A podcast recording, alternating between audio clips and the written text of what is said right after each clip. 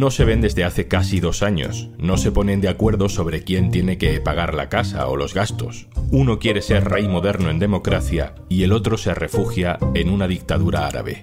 Ahora volverán a verse las caras. Hoy en un tema al día, ¿de qué tienen que hablar Felipe VI y Juan Carlos I? Un tema al día con Juan Luis Sánchez, el podcast de eldiario.es. Una cosa antes de empezar. En Ucrania, en Etiopía, en Guatemala o en España. Oxfam Intermón trabaja para que todas las personas tengan derecho a progresar y no solo sobrevivir. Necesitamos tu apoyo. Entra en oxfamintermon.org. Y gracias, querido patrón, como nos gusta llamarte a mí y a mis hermanas, tal como le llamabais los hermanos a vuestro padre, nuestro querido abuelo.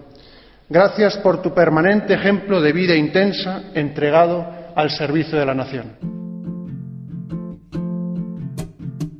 Hubo un tiempo, lejano, pero no tanto, en el que un padre y un hijo se cruzaban alabanzas y palabras de admiración.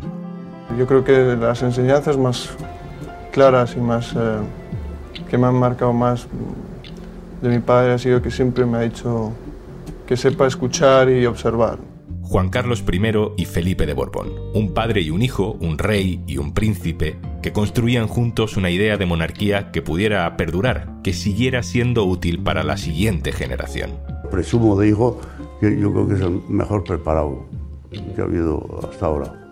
O sea que podemos tener confianza, seguridad y sobre todo sabemos que tenemos ahí a alguien preparado. Hasta que España entró en crisis y todo entró en crisis. Nada, ni siquiera la corona estaba blindada ya. Y el rey abdicó en aquel hijo muy preparado. El príncipe de Asturias tiene la madurez, la preparación y el sentido de la responsabilidad necesarios para asumir con plenas garantías la jefatura del Estado y abrir una nueva etapa de esperanza en la que se combinen la experiencia adquirida y el impulso de una nueva generación. Ante sus señorías y ante todos los españoles, también con gran emoción, quiero rendir un homenaje de gratitud y respeto hacia mi padre, el rey Juan Carlos I. En el mismo acto de su coronación, el ya rey Felipe VI dedicó el inicio de su discurso a ensalzar los logros políticos del reinado de su padre, pero también a decir algo que hoy, ocho años después, tiene otro significado. La corona debe buscar la cercanía con los ciudadanos, saber ganarse continuamente su aprecio, su respeto y su confianza, y para ello velar por la dignidad de la institución, preservar su prestigio y, y observar una conducta íntegra, honesta y transparente como corresponde a su función institucional y a su responsabilidad social. Pronto supimos, confirmamos, que Juan Carlos I no había obedecido a esos principios. Comisiones irregulares, viajes sospechosos, negocios con amantes, espionajes, cuentas en Suiza, paraísos fiscales. Mientras los monárquicos trataban de defender al emérito, el rey Felipe VI, el hijo, tuvo claro que necesitaba marcar distancias con su padre. Lo hizo por carta, en marzo de 2020, justo el día en el que España vivía su primera jornada de confinamiento por la pandemia.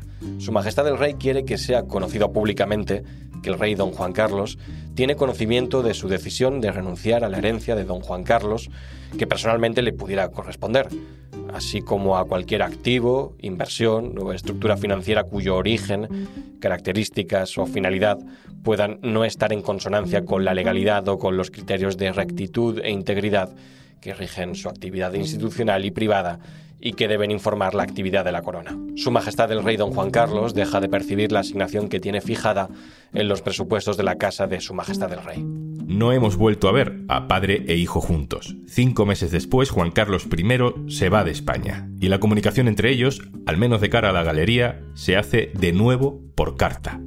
Esta es del rey emérito. Hace un año te expresé mi voluntad y deseo de dejar de desarrollar actividades institucionales. Ahora, guiado por el convencimiento de prestar el mejor servicio a los españoles, a sus instituciones y a ti como rey, te comunico mi meditada decisión de trasladarme, en estos momentos, fuera de España. Una decisión que tomo con profundo sentimiento, pero con gran serenidad. Con Juan Carlos en Emiratos Árabes, padre e hijo se han cruzado mensajes y pullas a través de las infantas, de amigos, de intermediarios, de los medios de comunicación y de una cosa muy de Reyes, el discurso de Navidad. Ya en 2014, en mi proclamación ante las Cortes Generales, me referí a los principios morales y éticos que los ciudadanos reclaman de nuestras conductas. Unos principios que nos obligan a todos, sin excepciones, y que están por encima de cualquier consideración de la naturaleza que sea, incluso de las personales o familiares. Han pasado casi dos años y una vez esquivados los problemas legales en España, Juan Carlos de Borbón vuelve.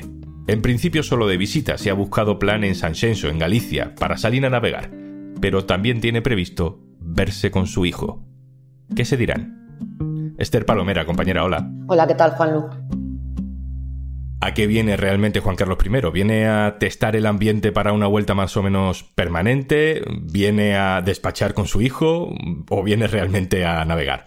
Mira, la falta de transparencia ha sido siempre la característica más definitoria de la institución monárquica y eso no ha cambiado. Por lo tanto, no nos han dicho la verdad. No sabemos si viene para navegar, lo cual desde mi punto de vista sería insultante para la ciudadanía en general. Si viene única y exclusivamente para allanar el camino o reconciliar eh, su relación eh, con la familia, bueno, desde el punto de vista familiar no tenemos nada que decir en tanto en cuanto estamos hablando de una persona con cierta edad, con muchos achaques de salud y que desde el punto de vista humano puede ser comprensible que quiera volver a tener relación física con su familia. Ahora, lo que nos ocupa no es una relación familiar, lo que nos ocupa es una relación institucional, en tanto en cuanto Juan Carlos I sigue formando parte de la familia real.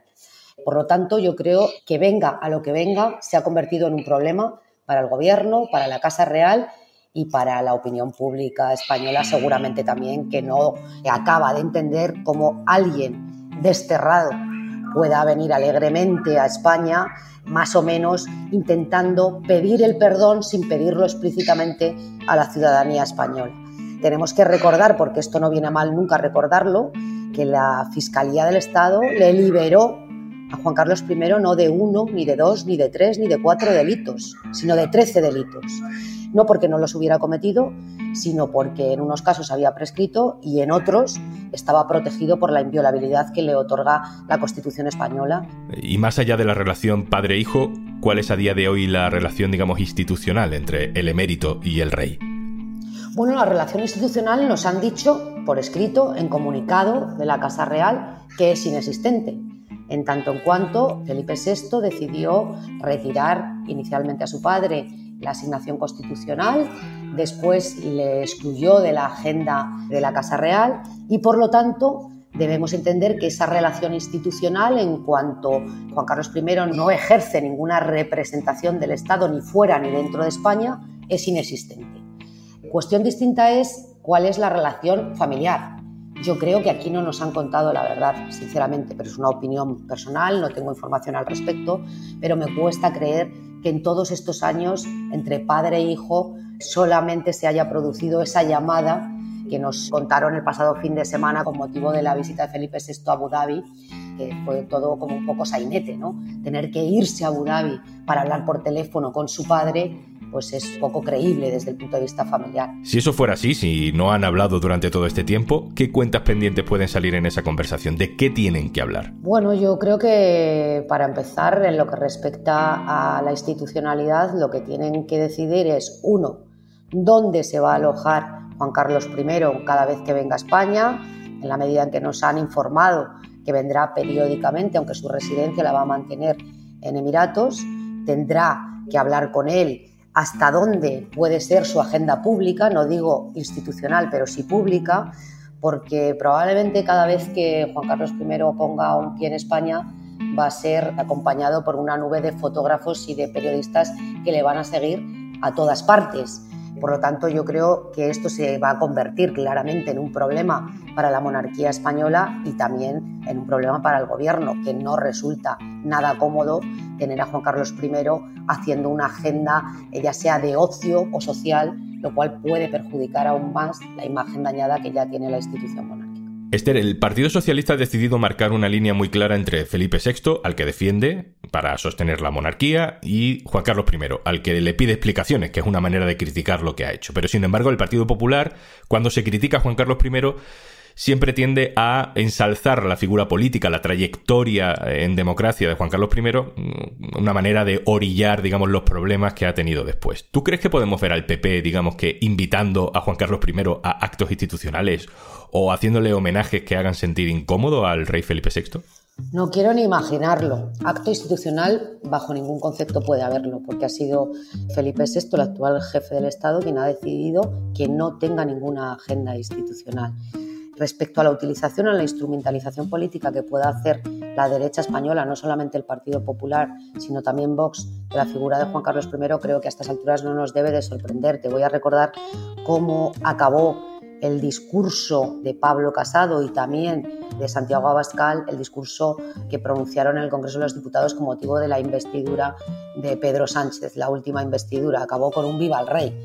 Y yo creo que eso tiene que ver con la obsesión permanente de la derecha española de apropiarse indebidamente de los símbolos nacionales. Bueno, lo hacen con la bandera, lo hacen con el himno y llevan años intentando hacerlo con la institución monárquica.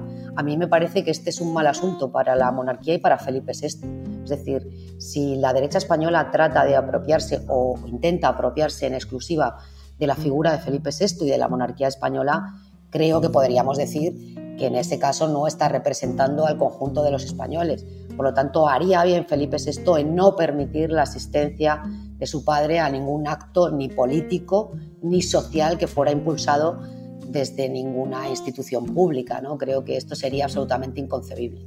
¿Y crees que Juan Carlos I obedecerá las normas que le ponga a su hijo? Hombre, yo creo que si quiere garantizar la permanencia de la institución, no solamente en la figura de Felipe VI, sino pensando en el futuro de su nieta, debería seguir las instrucciones de Felipe VI Ahora, teniendo en cuenta la personalidad de Juan Carlos I y que en todos estos años ha hecho buenamente lo que le ha venido en gana, no pensando en el interés de los españoles ni en el interés de España, creo que va a ser una figura rebelde, incómoda y continuamente controvertida que puede seguir generando problemas a Felipe VI y al gobierno español.